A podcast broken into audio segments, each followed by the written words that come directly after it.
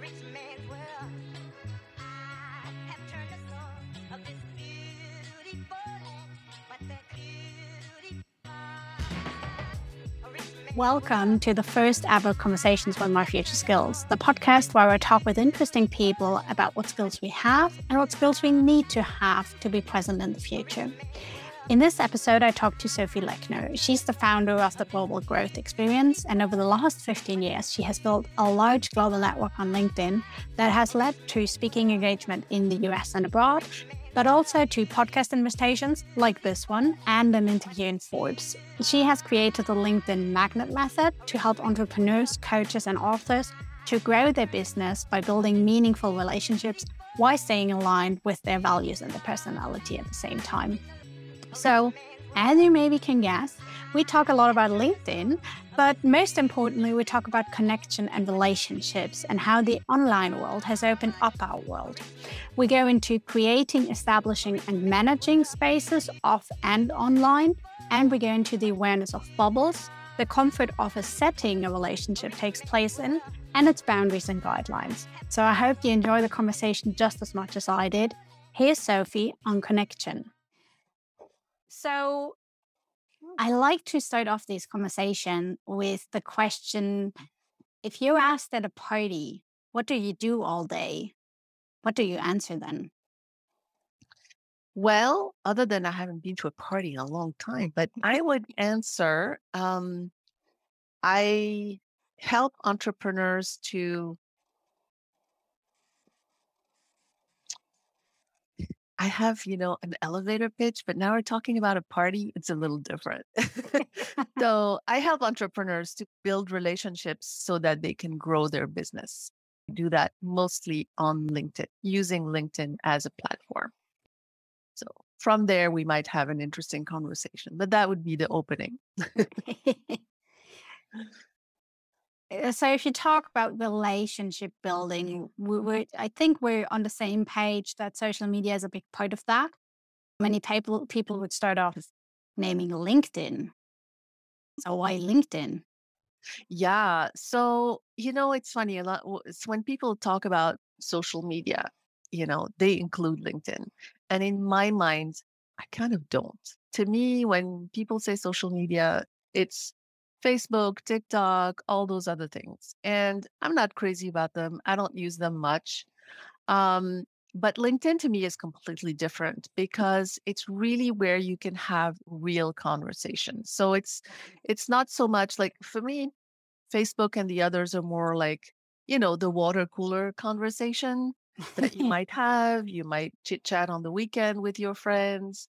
Um, and I know some people do business on those platforms, um, depending on your audience and what your business is. But for me, LinkedIn is where you can really have conversations with people Mm. and real conversations, Mhm. build relationships. You know, I maybe some people do. I've never built a relationship on Facebook. Like I use Facebook to chat with my friends, my family, people I already know, but I've never met new people through Facebook um, or build friendships through it. Whereas I have done that on LinkedIn. I've met a lot of people from all over the world. And that is my favorite thing to do in the world and my favorite thing to do on LinkedIn Mhm. and what LinkedIn allows me to do. So, you know, you can travel all over the world and meet people, and that is fantastic. Um, can you do that all day long, all year long? Eh, a little bit difficult because you have to earn a living at some point. Whereas with LinkedIn, you can do that. You can be meeting people from all over the world all the time. So that's why I love LinkedIn. So what would you say makes or breaks a relationship for you? Makes or breaks a relationship. Wow. So let's talk about makes. So when so the the way you get into relationships with LinkedIn, the way I like to do it is through through content, through posts and through people's comments and you know, seeing something you find interesting, you see somebody's comment and you're like, you know, that's a good point and then you make a reply. So I would say what makes a relationship would be some similarities or views, or even if there are differences of views, it's appreciation for other people's um, points and perspectives, um, and a realization that there's a conversation to be had, uh, you know, beyond what's happening in that commenting.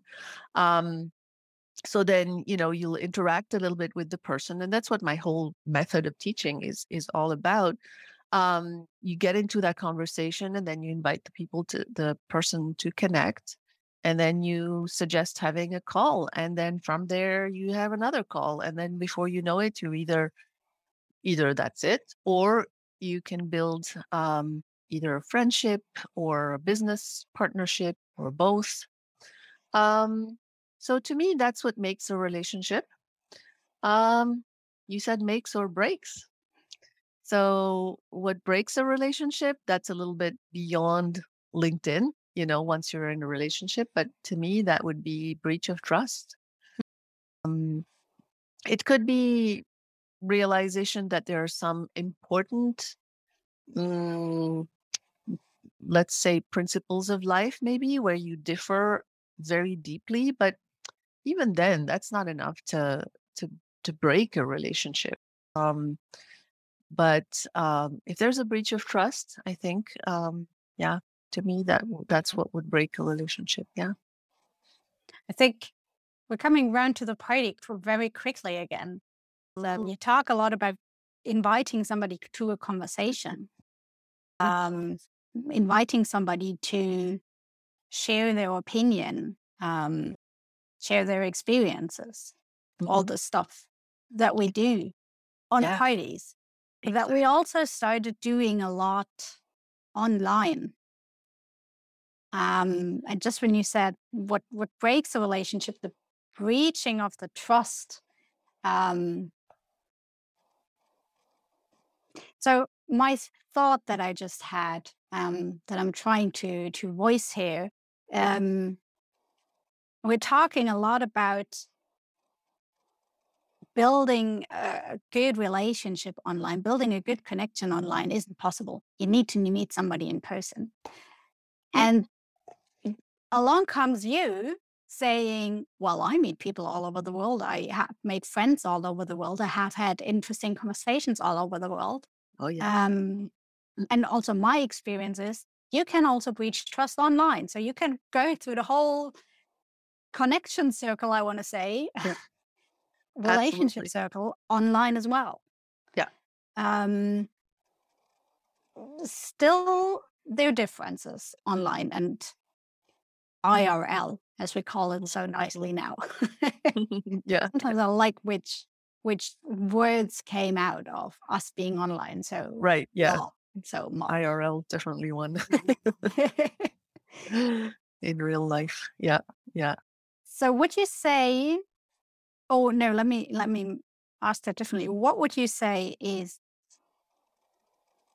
the difference, good or bad, between the online connections and in real life meeting somebody? yeah yeah that's really interesting because um there are some differences. So first, I want to speak to the fact that you totally can have these relationships online. And I have so many, I already did much before COVID, but I, I years ago, I um, was approached by someone to um, be an intern for me. And I wasn't, I hadn't publicized on LinkedIn that I needed an intern, but I did need one. And this person approached me and we talked on Zoom and I totally loved her approach. And she interned for me uh, for almost six months. And I've never met her to this day. We've stayed in touch. We're, you know, we're exchanging messages. We've updated each other. She did an amazing job for me. So, you know, that was one thing that you wouldn't really necessarily expect. And she was in another country. Um, I've made friends. I have friends who I um, see several times a week. We have meetings. Uh, one of them, you know, we have a two hour meeting every Saturday. Uh, I've taken her course, which was several hours a week, every week for months. Um, we chat, we tell each other all kinds of stuff, secret, not secret. You know, we share a lot. We've cried together, we've laughed together, we've you know, we've never broken bread because we've never met in person, but she's one of my closest friends. So, um, so that's that's really something that maybe some people don't quite realize. Although with COVID, I think more and more people have realized that. But I have a sense that a lot of people are still staying very lonely and don't realize that you can have this entire life Mm. online. Right. Um, there are differences. Um, the thing with in person is that it incorporates all the senses, right? So, you know, to to to talk about just one of them, the sense of smell. You never have that on LinkedIn. There uh, on Zoom, you know, either on LinkedIn or on Zoom. And um, so that's the difference between di- digital and in real life. Um, you don't have the obviously the physical sense. One thing that I found really funny in meeting people in real life that I had known online for so long is you don't know people's height. yes. That's one of the biggest, funniest things I find is unless somebody mentions in a conversation, as it turns out, that they're tall or they're short, most of the time that doesn't come up in conversation. Then you have this idea of someone and you think they're tall or they're short, and then you're like, whoa, they're not. they're they're not what you expected. So um, so that's funny. But beyond that, um, there's there there's one big big difference I have found and I've experienced is is with online relationships, there's a very finite time. You start and then you stop. You may have planned something to be a half hour and it ends up being two hours, sure.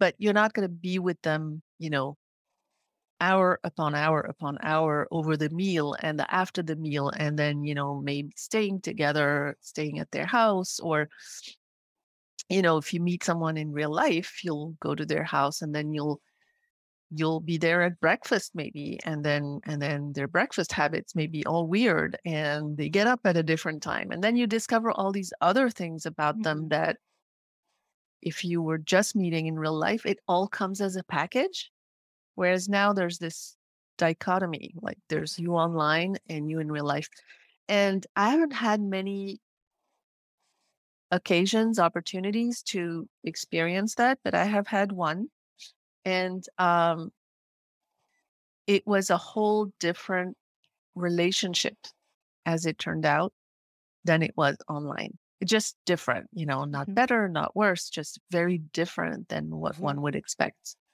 you know so it's a, it's an interesting you know navigation that needs to happen to go from one Right. to the other Right. Mm. So why is that important knowing both sides of the of the medal? yeah well you could have someone who you really enjoy interacting with in short bursts um but maybe not in longer bursts. And you know that's happened to me. There's one person for example i haven't met that many people in real life that i had made friends with in person in in uh, online but a couple. And there's one where it was seamless you know we met in real life we were chat we had already like gone over time many times on on zoom right? And so we knew there was just a million things and there were things we wanted to show each other and share together and go places we want to go to together. So we did all those things and it happened really seamlessly and the person was really the same it felt the same except she was much shorter than i expected. But um the relationship just evolved very naturally from one you know uh, context to another and then i have another one where mm, not so much you know i really enjoyed the relationship when it was finite within a zoom box but not so much in person because it was just too much of a good thing it didn't work out. So Yeah. it's really interesting.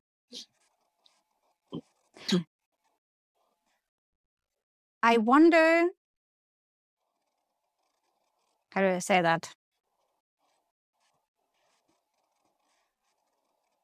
So you said we had the chance to break with expectations online um, because we might be shorter than the person says, or even if you say to me, who grew, who grew up with a with a European metrical system, if you tell me you're five feet, I have no idea. You could be tall as as a tree or short as a dwarf. I have no idea about that. So so even knowing stuff about you doesn't give me a feeling about it. Yes. Um, but at the same time, I see a chance in that. Um, because you're, well, yeah, actually breaking with the expectations. Um, you're not, you're not even setting them up in a Mhm. way. Um, and still, I feel that a lot of people are very reserved, to say the least, about making connection online. Mm. And they would rather stay, say, let's meet in real life, no matter the cost or the distance, rather than having an hour Zoom meeting, Mm. for example. Yeah. Where do you think that comes from?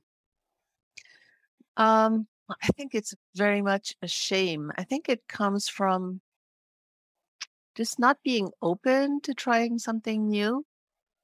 Um, and to me, COVID, you know, in spite of all the horrificness of it and all the things that happened to me was a blessing, Mm. partly um, because a lot of people around the world were kind of forced to try something different.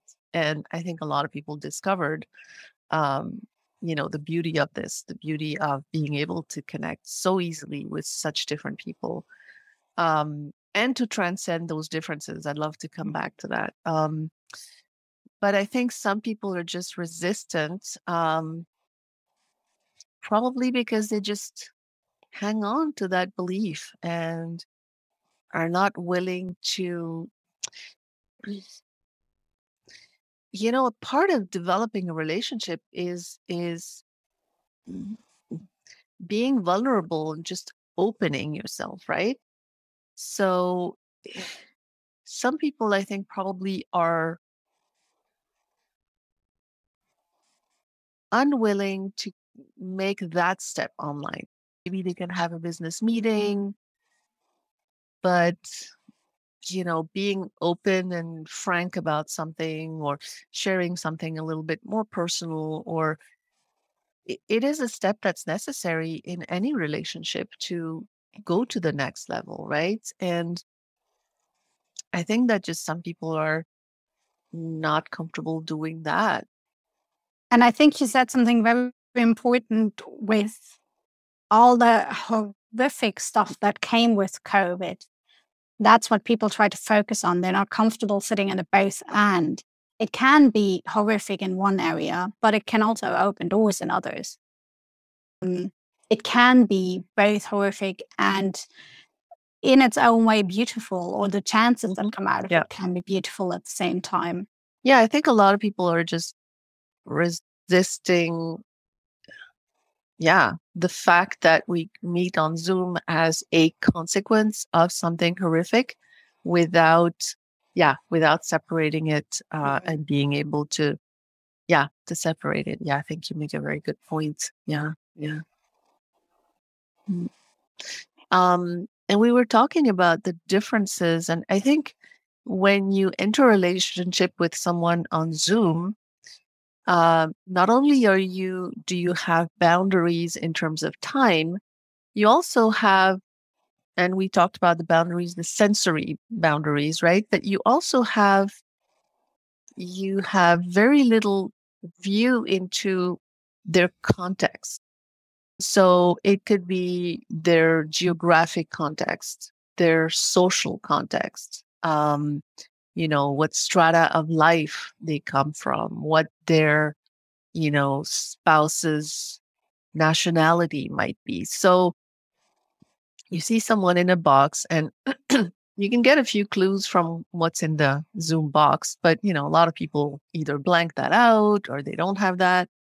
So you don't have this immediate rush of information that you have when you meet a person in real life. Mm. Meet a person in real life, they have a certain way of dressing, they have a certain, they arrive in a certain car, they behave in a certain way. There's all kinds of little clues that we have that open the door for us to have certain biases.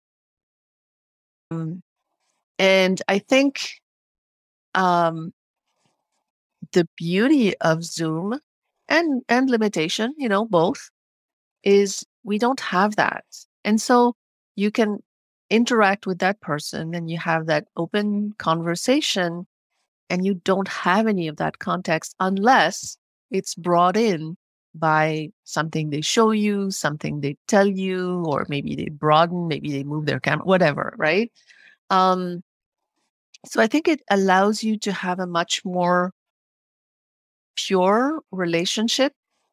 Um, I don't know if word pure is the best, but you know, more mm, yeah, uh, I'll use that. That's all I can think of for now. So, um, and then the context is brought to you afterwards as you deepen the relationship. And then when you bring it into real life, then it really comes, you know, really comes in. And, and then it's interesting sometimes to kind of, um, receive those biases, which are unconscious for us most of the time, right? and then you kind of receive them and you you have this sort of slight dissonance that can mm-hmm. be interesting to explore um i find that all fascinating and which comes back to to the both end where suddenly we're confronted with mm.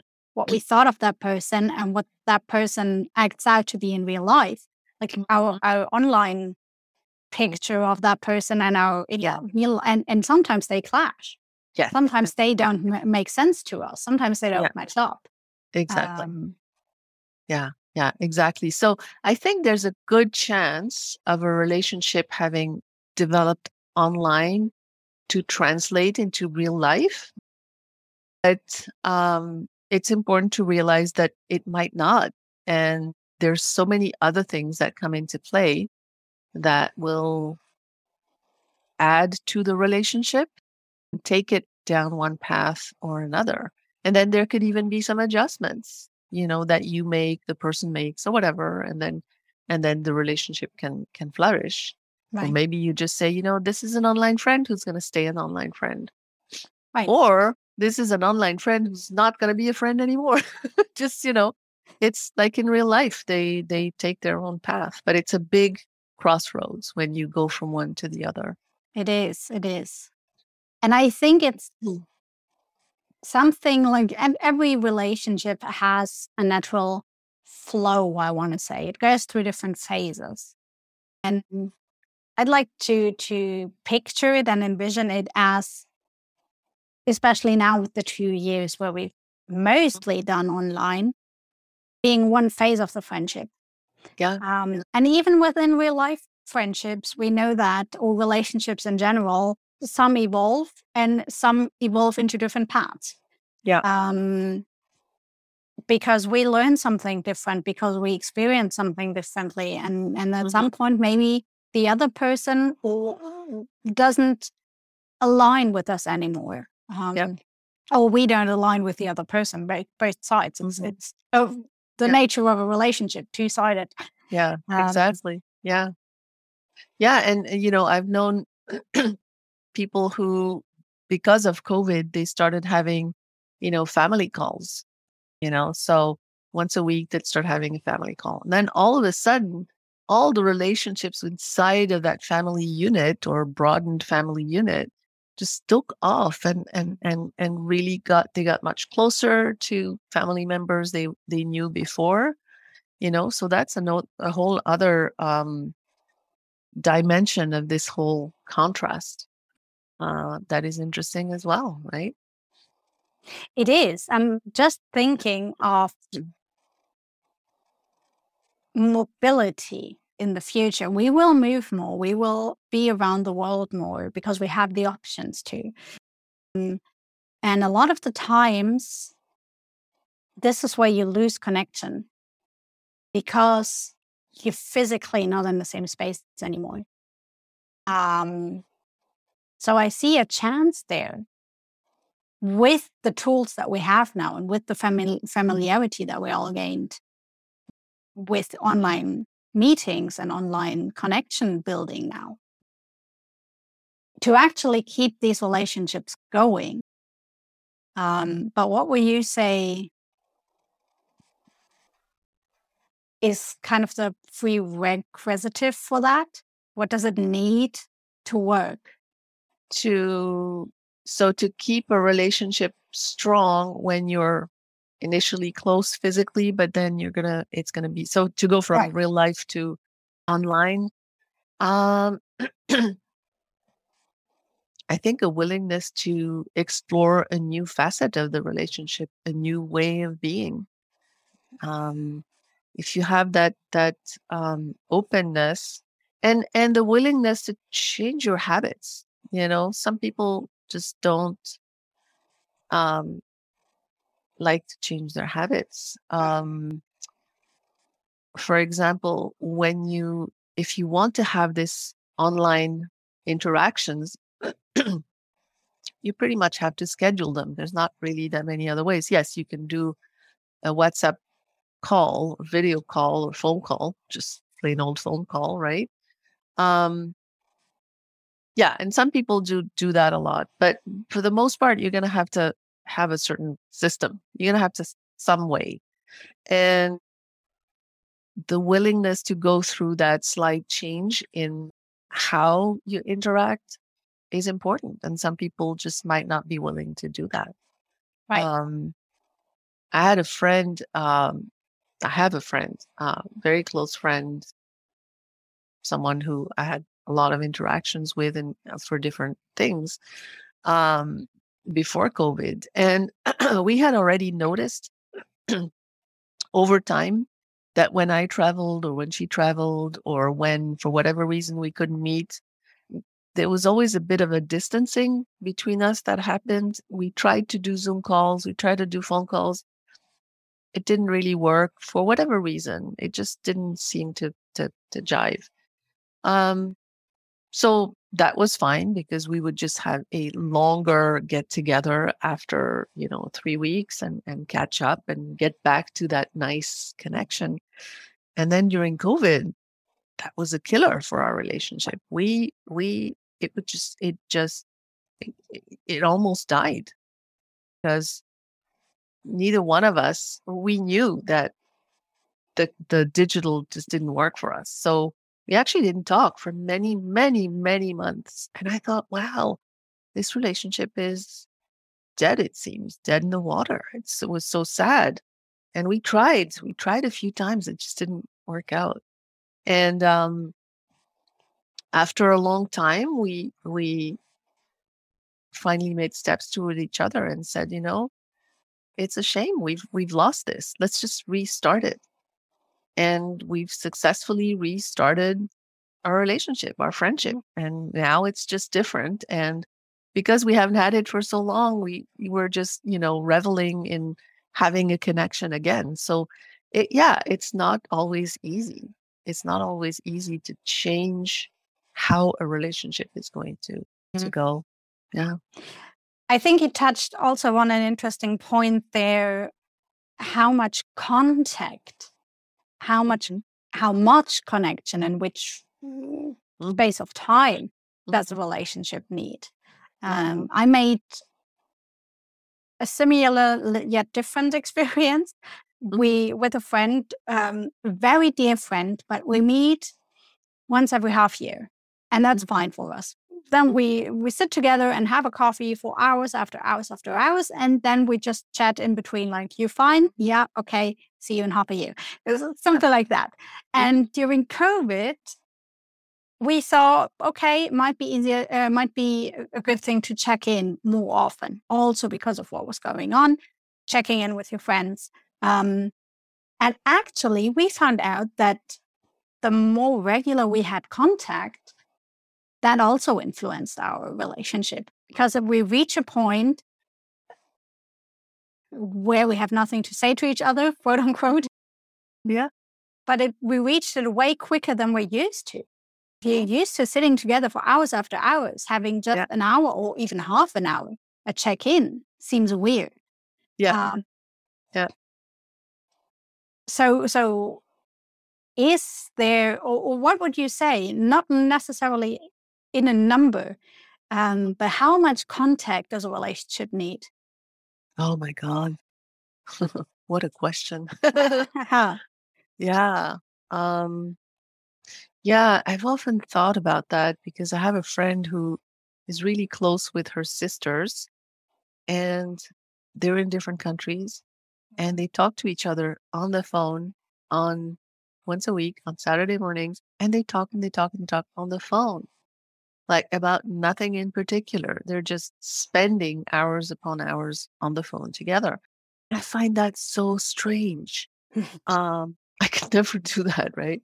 So, first of all, I don't like the phone, but um, yeah. So I see what you mean. I do. I have friends. I wouldn't consider them like close, close, close friends, but yeah, who I only see them every couple of months. And if I were to see them more often, yeah, I know what you mean. Like there's not that much to say. Um, but I think that the the frequency is really not necessarily related to the depth, you know? Um, I could see having, I mean, and, and I have old friends from like way, way back uh, when I was a student. They're in Europe, I'm here in the US, and we don't even talk to each other every half year. Like, but when we talk, it's like, ah, just pick up, catch up with all the stuff and then pick up where we left off. And I don't think we would ever have nothing to say to each other. Um, but it doesn't require that closeness, that that frequency, I mean. Right. Um yeah, I think there's no formula. It all depends. Yeah. Yeah. There's yeah. It just and you know, there's also even outside of frequency and closeness physically, all all relationships are so so so different, right? There's friendships where you can just be whoever you are, say whatever the hell comes into your head and it's all fine. And then others where you have to watch what you say and be a lot more careful and not hurt the person's feelings. So you've got to kind of strategize a little bit. So that will come into play as well, right? So Right. very, very different. Yeah. Which comes back to to the trust Mhm. um, in a relationship. And maybe now that we're talking about it, maybe that is what gives some people comfort and some people not in the online meeting world. It's exactly that the comfort. Um, how well do you feel? Not just with the person you're talking to, but also with the surrounding. Because, well, if you're in a in an online meeting, whatever happens happens on that 13 or 15 inch Mhm. screen, however big that might be, and everything behind that doesn't really change. So also all the connections that we have happen in the same room. And Yeah. sometimes we don't want that. Yeah. So so there has to be yes. You have to sort of consciously think about the boundary, so to speak, almost like a little bubble around the person who's you have on your screen, right? Right. And you know, so it feels like there's this bubble within which you're interacting, but in reality, no, there's the rest of their life. They can get into a bubble with someone else you know and get into a conversation talk about you and betray your secrets, right? So it's an artificial bubble, but that's that's true in real life as well. Um, but I think what one thing that's interesting is that, and I've noticed this phenomenon is the creation of these communities, these online communities, with people from all kinds of different places and different contexts. And when you have a group of people together, because it's necessary to determine certain I want to call them rules, but they could be, you know, guidelines or whatever. Um, there can be more trust that evolves within those settings than would in a one-on-one. Because in a one-on-one, you know, am I going to say to you, well, Saskia, okay, of course, this is different because it's a recording and it's going to be online. But if we were to just chat, I wouldn't say to you, well, you know, um, you know be sure that you don't share what you what we say together um, with someone else. I mean yeah, we might say it, but be a little awkward like it would it i would assume that's natural. But on this at the same time you wouldn't say it but would you believe it right? So would you necessarily believe it? And i think that's where some of the resistance comes from people. So I'm noticing in these communities because there's several people and you want to have certain interactions, you want to establish what the group is going to do, then you start to put these guidelines together and or sharing them and I feel that creates these spaces of very very high trust and comfort and ability to be vulnerable in that you wouldn't necessarily have. That's at least my experience in a one-on-one. Yes. and i find that fascinating. Um, these groups that i think there's one of us that we both belong to but some of these groups that I, i'm in I, I will find myself saying things that i would never share with one other person and here i am sharing it with several people who i don't know right? But i have this trust. Right. it's been established and um yeah I think where that comes from is mm. because of the online character in a lot of these communities, they're forced to make things explicit right that we normally implicitly assume. Uh assume but at the same time don't necessarily believe in right Yes, true. Yes. Yes. want to assume but don't actually assume and so ambiguity lack of comfort Yeah. Yeah. Mm. It's like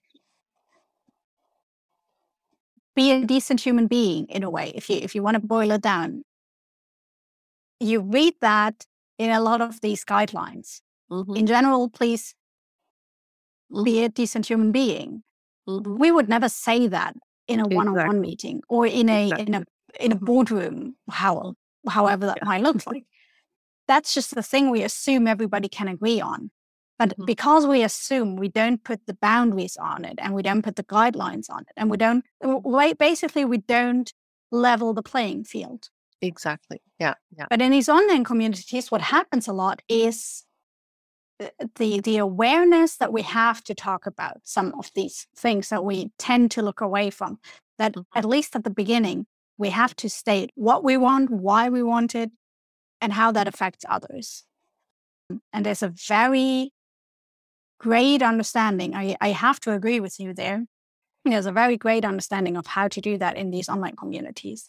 Mm. Um, which for me personally, my opinion on that is makes the relationship building part even easier because you've already agreed on a general baseline of how we want to interact with each other, how we want to treat each other, yeah which mostly is with respect.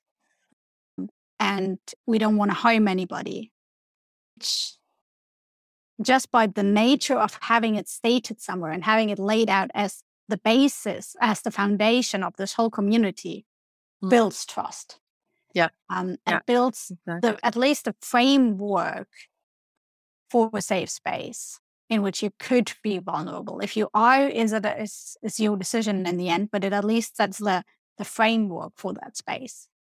Um, yeah and i love this word of space that has sort of become it has been created i think i don't I don't it existed before, but I guess we're all a lot using that word of, you know, this is a safe space. So you have, you know, a bunch of people on your screen, like this is a safe space, and and it can be. Um, and I think the other thing that it does is, yes, some of these rules are the same as you say, you know, respect and confidentiality and things like that. But there can also be certain little rules of how you interact. You know, do you put yourself on mute or not? Do you raise your hand? You know, all those little things. And um, I think what it does is also that it it it puts out there what people's values are. And sharing your values is something that I think can create a lot of trust. And it's interesting, you know, as we're discussing this, comes to my mind that the benefits of this could be um, expanded to other relationships. Um, it could be, it could be, um, you know, something that we like a best practice of interactions with people. It could be something that you um, send to someone before you have a, a meeting. Mm-hmm. You know, might be a little weird in the beginning, but what would that do? I wonder to um, the interaction. You know, when you when you, I'm just thinking out loud here. Um, I actually you know, think it would make, like, I'm I'm thinking of a typical situation eh, a meeting in a company, for example, a lot of people finally meet in real life. Um, and just setting out the expectations towards a meeting and not at the expectations on the outcome. Please show up in this or that state of being. Uh, I think that can level out a few of the vote bumps that we normally run into in meetings. And I think we we experienced something when we've all been working online um, about participation. That participation doesn't always have to be the one screaming the loudest in the room. That yeah. participation can have many different forms. For example, the chat allowed us to participate if we don't get a word. Yeah, um, yeah, And I think just setting up these these expectations towards a meeting and purposely and and actively thinking about stuff like that can actually enhance our online uh, our in real life meetings because we show up differently in them just as we showed up differently in online meetings. Um, yeah. Yeah, yeah, yeah. That's a good point. Um, when the when the uh, you know COVID started and there was a whole huge conversation around meeting remotely. Um, I was at the time I was doing um, cross cultural training, and you know, how to have meetings with people from different cultures. I mean, that's a huge topic, right? And I have a friend who um, was uh, a consultant on how to help companies um, have people work remotely. So, of course, her business will. and uh and mine too at the time and so we we started having we we did a few presentations on the complexities of remote work and the complexities of cross cultural work. And when you bring them together, you know, how, how the, the problems that can occur and, you know, some tips and things and things like that. And, uh, and that was just fascinating work, fascinating work, you know, the complexities and all the different solutions that we brainstormed and come, came up with um, in terms of getting people involved because yes there are a million different ways of leading a meeting um, of having relationships you know inside a meeting before a meeting after a meeting. I mean it was just so fascinating to to to discuss this and and ask other people how they you know how they experience that and yeah. Which brings up an interesting question. Would you say well, no, let me start differently. We always talk about cultures, company cultures. It's that mm-hmm. one thing, a company culture. Our culture is this or that. Will you say there are different company cultures within one company Oh, in real life and online. oh, absolutely. There's, I always say there's there's there's the big culture, and then there's cultures within cultures, and the smallest unit of culture is a single person. So we all have a different culture, and it comes from so many different influences, right? Um, which, by the way, are ingrained in us by the age of seven. um, can evolve beyond that, but pretty much it's it's written in stone pretty much by that point.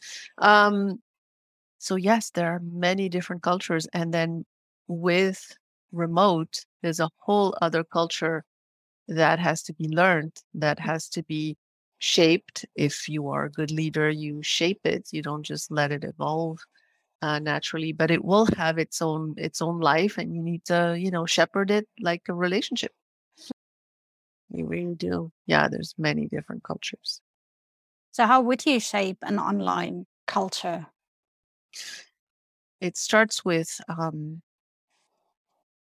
you know listening to everybody and and just being aware of all the different people's own cultures and differences and then deciding um, and in parallel sort of deciding what you want the culture to be and then creating those spaces and those communications to um, to establish that sort of like what we were saying about communities you know here are the rules.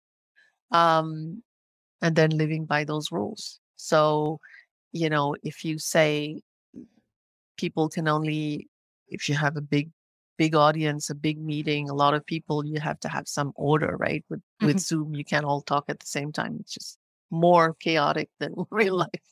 So um you know if you say the rule is you have to raise your electronic hand before speaking then you have to uphold that everything else within that culture that you've determined you have to lead by example and and make sure that um that it's being respected and you know um followed by everybody so It is harder, I experience, to keep up an online culture and to Mhm. enforce it. Because in a room, you normally find natural evolving dynamics that can Mhm. enforce the behavior that you set. Online, it is a bit harder. It's a like a flash mob is always easier done in real life than online. Um, yeah kind of the same dynamics. yeah i think it might be easier it might also be easier online than in real life because there's more set parameters so i don't know i think it could go either way. So, if you could wish for something, how would the combination of the two look like? goodness yes. I um that would very much depend on what your personal preference is because for me and for a lot of other people like me i mean uh, people have often said you know for introverts covid was a godsend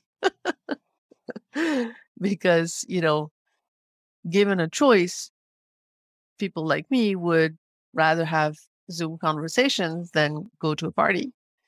Um, extroverts would rather go to a party than have zoom conversations. So um, your balance your mix of in real life and, and online is going to be very different your preference for that mix. But at the end of the day it's going to be a mix and um, let's be honest it was a mix before right before covid Right. it just um, changed the mix entirely for many people for a long time and now everybody's going to have to find their own their own balance of what they prefer and i think that's what that whole conversation is around with remote uh you know going back to the office so there's all these dynamics at play you have the leader who may or may not have completely adopted the remote working mm, trust, right? That may not have acquired that trust or may have had bad experience or whatever. So you have the leader's preference and then you have all the workers' preference. And and I think that's what's happening is that each person is still very much in the personal research process of figuring out what that balance is. And it might be different from week to week, but um, there's sort of a choice. And I don't know that people are necessarily sort of thinking of that in a very mindful and purposeful way. So they're establishing this new balance without like carefully thinking about it, right? So there's that complicated with the boss probably hasn't also determined their own preference, or they may have and they're trying to impose it. And then you've got to adjust everybody's preferences mm. together and make them work together. So it's very complicated. I'm I'm glad I'm not a team leader in a company these days because it was hard and difficult before, but forget about now. Yeah. Although, again, I think it has to do something with the safe space because if you're talking about these different preferences, a lot of people don't know what their preference is. They've never been uh, asked to, let alone allowed to think about that, talk about that. It was always that set up system. This is our yeah. company. You fit in, or here's the door, and you can look for another job. Yeah. And suddenly these conversations pop up. Um, how do we want to work? Why do we want to work? All of these these very personal questions. Um, and people who never experienced that safe space in a company are suddenly asked to give their opinion on something like how do you want to work? Yeah. And they have to experience is this a safe space now or not? Can yeah. I voice my opinion without being reprimanded or, or fear of, of percussions? So, how do we create those safe spaces where we can have those discussions? Um, and I think that's also part of the culture um, a discussion that has to be held in in that whole culture debate. How do we create those safe spaces? Um, yeah, yeah, and it's fascinating to see how um, cultures will um, impact the not only the content of the debates, but the extent to which there is a debate. Right. Because in some cultures, the boss says, okay, we're going back to the office, and that's that. Uh, and in other cultures, I know the US culture is very, very, very much predicated on people having their own choice. For example, in France or Germany or some other European countries, you have a diagnosis of a disease and you ask your doctor, What should I do? And they tell you, You should have surgery. And so you schedule the surgery and you go for surgery, right? More, or less, that's what happens. In the US, the doctor will tell you, well, there's surgery, there's this, there's chemotherapy, there's that, there's that. And they're not going to tell you, they're not going to give you a recommendation. They're going to let you make your own choice. Mm-hmm. And the patient has to make the choice. So there is a culture of being given a choice. Um, but at the same time, there are a lot of situations where there wasn't a choice before and there's a choice now. Um, and some people just don't know how to deal with that. Yeah. So making a decision. And I think that that's one of the other blessings of uh, COVID. Again, not saying it was a good thing, but um, that it really shook up a lot of tightly held beliefs for mm-hmm. a lot of people. So, you know, as you were saying exactly, like, okay, so how do I want to work? And all of a sudden you're questioning certain things. Um, why do I want to work? Do I want to work this way? Do I want to work that way? Do I want to work here or there? And that's why you have this huge migration. You have so many people becoming, you know, corporate nomads, um, working from you know different places. Because after working for how many months from your own home, all of a sudden you realize, well, I could go to a different country you know, presuming the time difference is not too huge. and it would really not make no difference. And all of a sudden you're like, well, wait, why am I paying this rent? You know, why why am I paying these huge? I may as well do it from there. So I, I love the fact that so many people had to put back on the table a lot of things that were just givens taken right. for granted and you know and then when you re when you when you put something on the table and rethink about it then all of a sudden you're like well what about this other thing? And what about this other thing? I have a friend who's a, a divorce lawyer. She says well business has been booming for the last two years. Which you know that was one of the first things that you know i'm sure many of us thought about is oh oh this is going to cause divorces right? Being so close to to your loved one all exactly. the time right? Yeah so so yeah so you know do i want to work from here or from there? Do i want to work in this way or that way? Do i want to still live with this person or not you know? So not saying that that's good but but it is good that it's made people more intentional in their life. Um, on the other hand, back to what we were saying about the willingness to try a relationship different in a different way, I think it has enormously created a gap, an enormous gap between those who were willing and okay to question and those who just don't have that psychological safety within themselves and, and, mm. and confidence to be able to question or whose circumstances did not allow them to question um, and then so so where some people have been empowered by the circumstances to become to get a lot more agency on their life um, the contrast between that and people who really really were victimized because they, for whatever reason, were not able to take that agency. Um, I think has, you know, there's the gap between rich and not rich. And I think this is a gap that has hugely increased in society.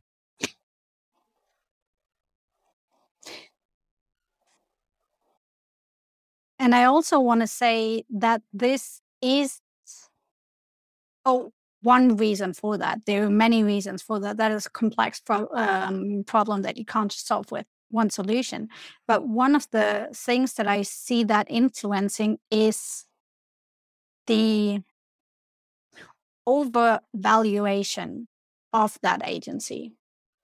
Um, and what I mean by that is, well, being given that agency also comes with responsibilities. It's not just like here's the golden plate and you take it. There always comes responsibility with it. Um, and I also see people just looking at the good sides of it and, and completely ignore, ignoring the responsibility that comes with it. And one part or one thing that influences is the gap because it kind of separates us from the problems around us because we can more easily ignore them. Like, mm. take a homeless person. Maybe when I walk to the office every day, I passed him. Now I'm sitting at home.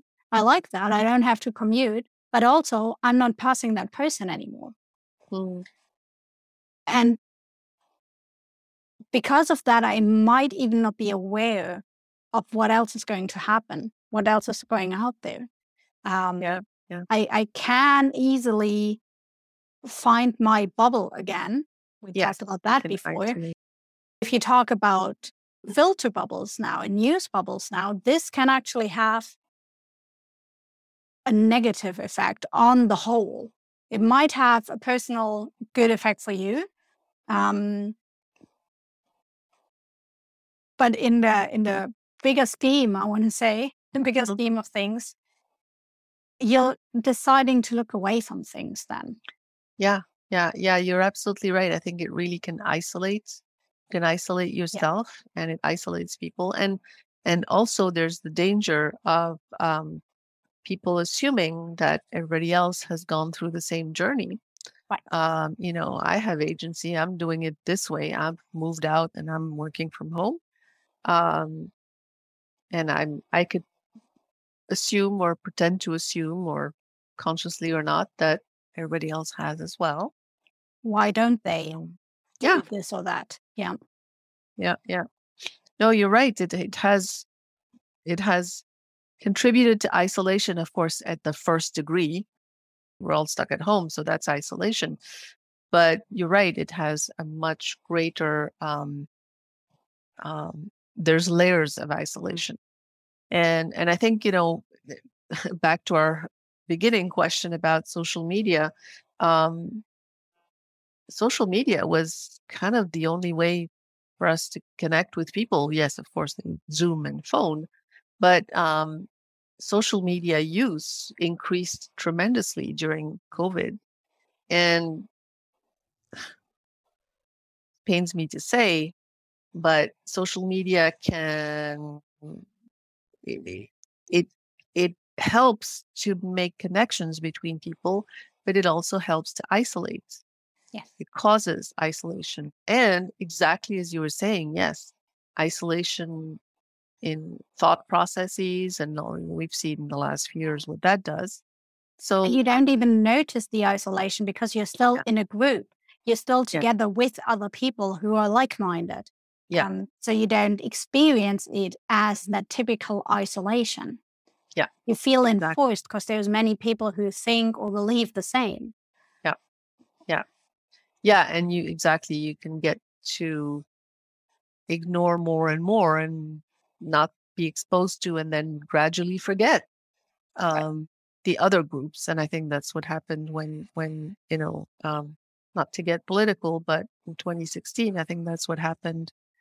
A lot of us just did not did not realize what was happening with the elections because there were so many people we did not realize had evolved their thinking in a different way from us. Mm. And then we didn't know that was, they were there. So, oh, you know, something different than what we expected.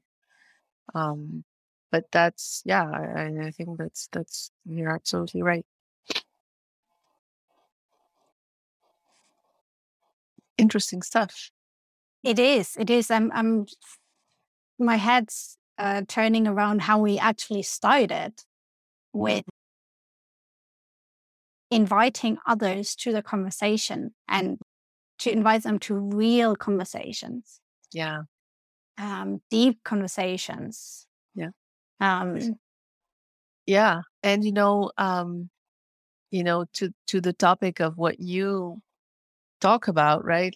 Um, conversations with your future skills, really building conversations and inviting conversations, entering conversations, managing conversations really, really is going to be such an important skill. And, and as we've, you know, sort of pointed to in our conversation, it's the ability and the willingness, the willingness to have conversations that are beyond what we would normally mhm. want to have is going to be really, really important. And it is so much com- more comfortable. Even I, you know, wasn't really thinking about this so much before we started talking, but you know, I love going on LinkedIn, as I was saying, and you know, starting conversations with people. And I said, how do you build relationships? Well, you know, similarity of views. And bam, there you are. That's the starting point. We need to not just do that. We need to also seek out different views and not and and you know the algorithms are not helping us here they're they're doing all kinds of things you know there's issues with that but it's also on us um you know it's it's it's we can't just like blame you know um what's his name? Uh, you know the the people at the head of the of the of the platforms. Um it's also on us to go and have conversation and it's hard sometimes. A lot of people are not you know willing to have conversations and i think again in the last few years i would say in the last eight ten years i find that there's a reduction in real conversations. Real meaning with people you don't agree with. Um, I remember a time when you could have political conversations. It didn't mean conflict. You were just exchanging views and chatting and, you know, what about this? What about that? No, no, no, not this, not that. You know, like you could have conversations about different politics at the dinner table. Yes. And then gradually, I maybe I'm wrong, but I feel like that's been so polarized that it's gone away a lot of times. I don't I don't hear I mean, granted I'm not gone to a lot of parties lately, but I don't hear, you know, mm. those kinds of conversations as much. I think you touched on an interesting point there when you said we also need to manage those conversations. And at the same time, a lot of the time we let algorithms manage our conversations. Um, not just the typical showing us our own beliefs with whatever shows up in the feed as what we like, um, but also banning uh, comments or um, not even allowing them to be posted in the first place. And I'm I'm a bit twofold there because of course it is good in some points. Um, of course it is good that hate speech isn't allowed on online platforms. Again, creating a safe space for everybody. But at the same time, I, I just read in a book an interesting example. Um, the terms fuck you and fuck yeah have completely different meanings. They're completely different feelings. Yeah. But just because the first word is the same and can be used in a bad situation, that is filtered out. Um, Yeah. So the context is missing. So we're also allowing artificial systems to um, to judge the context for us, which then again leads to the fact that we're not having conversations um, because the context is already f- set, and if something doesn't fit in that context, it doesn't happen, um, which is part of a conversation. Mhm. Yeah, Yeah, yeah, it- managing the conversations or having them being managed. Yeah, exactly. Yeah. And that opened a whole other conversation Yeah. about AI and True. how AI is being, you know, built and by who and how. That's something for With the next rules. yes, yes, definitely. It's uh it's important having diversity in that in that management. Um yeah, yeah. So all of that also leads us to the topic of education. All of these things, you know, which skills, um, all of these um, conversations and all these principles and all these ways of managing all this need to be taught to people early, early, early, early, early when they're kids. And um, that is not the case yet, I don't feel. If you were the Minister of Education, what would you put on the table? Oh my God, the questions you drop on me like a bomb. well, I would certainly change a lot of things. Jeez, I would. Oh my God. Yes, I would change a lot of things. So, one thing, of course, budget being no object, right? Um, I would have small, small classes with more teachers. So that's one thing. Um, I would take them out of the classes. They wouldn't be in classes. They would be out there in the world, you know, learning math where it matters, you know, where you're counting something that's important. um, and um, and all those skills would be, I think, primarily taught, you know, math. Yes, you would learn the principles of it, and but not necessarily practicing, practicing, practicing when, you know, you're going to grow up with a calculator in your pocket. So you know, yeah, doing some math is good, but um, learning how to use a calculator would be more useful, you know, as a metaphor for the rest of the of the teaching. Um, but yeah, it would really be a lot more around interpersonal skills and Mm. and all these things about openness, you know, openness to difference, um, eliciting different opinions, looking at something from all kinds of viewpoints. Um, yeah, being exposed to people who live extremely differently. Um, schools would would would travel, you know, they would go all over and see. I would have kids at a very young age meeting with their counterparts in India, in China, in can you imagine how life would be different? you know, yeah, th- those are some of the things that I would do. I just recently learned of a concept um, that they tried to establish in Denmark and the Netherlands, I think. Um, and they call it the human library. So, what they do is they meet in public places, a library or the cafe that's attached to a library, and um, you can lend quote unquote people instead of Yeah. books. Um, Yeah. And you can have time with them and you can sit together and exchange and learn about their life realities. And they're um, willing to share their stories, Yeah. which I find a beautiful idea. Oh, Um, I, that that's fantastic. Yeah, that's the other thing that I would put in my classes, in my teachings, whatever. Education is is intergenerational. Yes. Um, yeah, yeah, having uh, having people from all kinds of generations. Mm. Um, yeah, I love that concept. I, I, you know, yeah, we should have that everywhere. it comes up a lot, the topic of diversity, but it also influences so much. Um, because a lot of the problems that we run into in the business world today is because people basically mirror each other.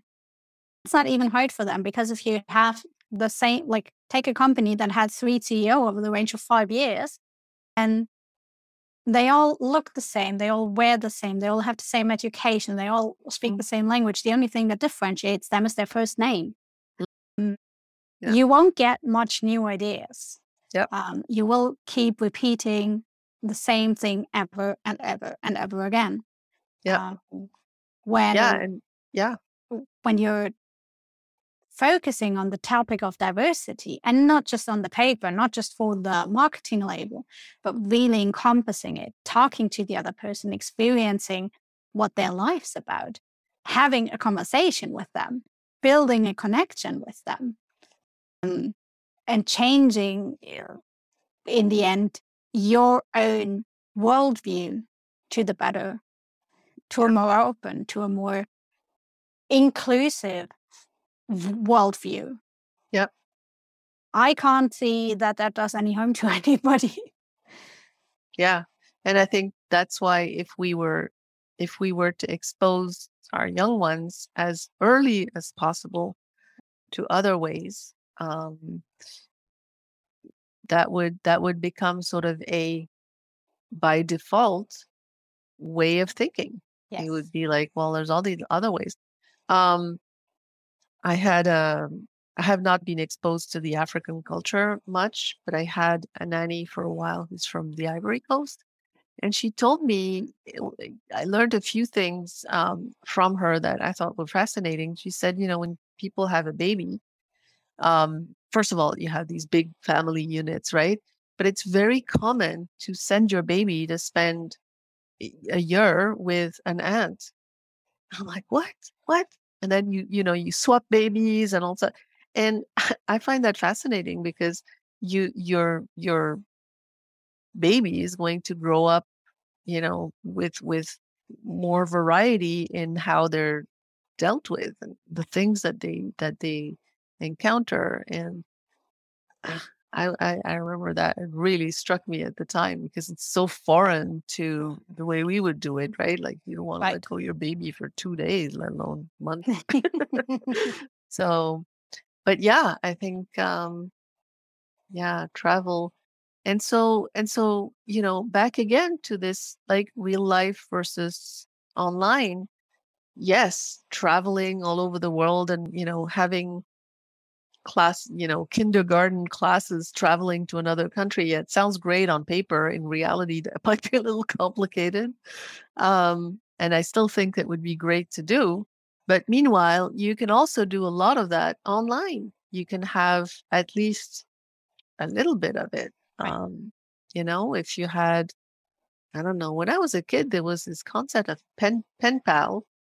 Oh, that still exists, but having you know someone have a, friend in you know five different countries and you have a call with them once a week once a month i don't know it's not that much to set up right and look at what it would do for Right. kids for their families you could have the families meet i mean geez, there's so many things we could do you know? You're completely right. Because again, culture isn't made in a country. Culture is made by people. So of course that culture might exponentially rise with several people having the same understanding of that culture. But you can at least tip a toe into it. Um, You Mhm. can get at least get a feeling of it. Mhm. Um, yeah and that's a just- beautiful thing. Yeah, I always, you know, when when bringing in cultural training, the the first first piece of it always always and the most important one and there's still a lot of work after that, but the first one is awareness. Just being aware that there's a different way. And all of a sudden you're like, "Oh, all of a sudden you have this view on yourself, your own way of doing something, which before you weren't even thinking about, right? That already is huge, huge, huge. Yeah. If there was if that was even the only thing we accomplished, that would that would that would change the world.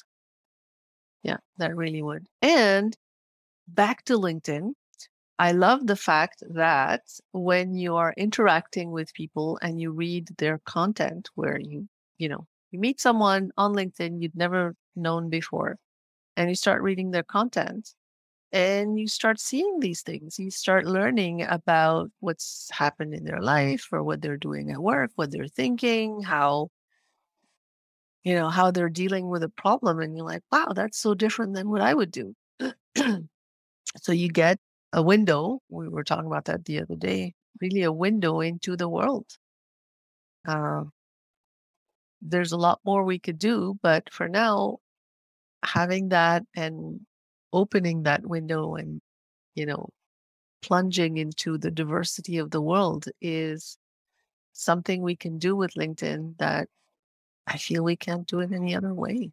That is a wonderful um, thing to end with, I would say. Um, I love that that picture of the open window into the world and into the diversity that's out there, the the diversity of mind that's out there. Because Mhm. also when you read the comments, you don't see the gender, the color, the sexual orientation, the height of the person. You, Yeah. If you don't focus on it, Yeah. you don't see. You're reading the comment and you're taking it in, and then you might think, "Oh, who who wrote it?" Yeah. Um, and a lot of the biases are falling because you don't have a space to set them up in the first place. Yep. One Yep. like that. It was a very wonderful conversation I had with you. I really enjoyed it.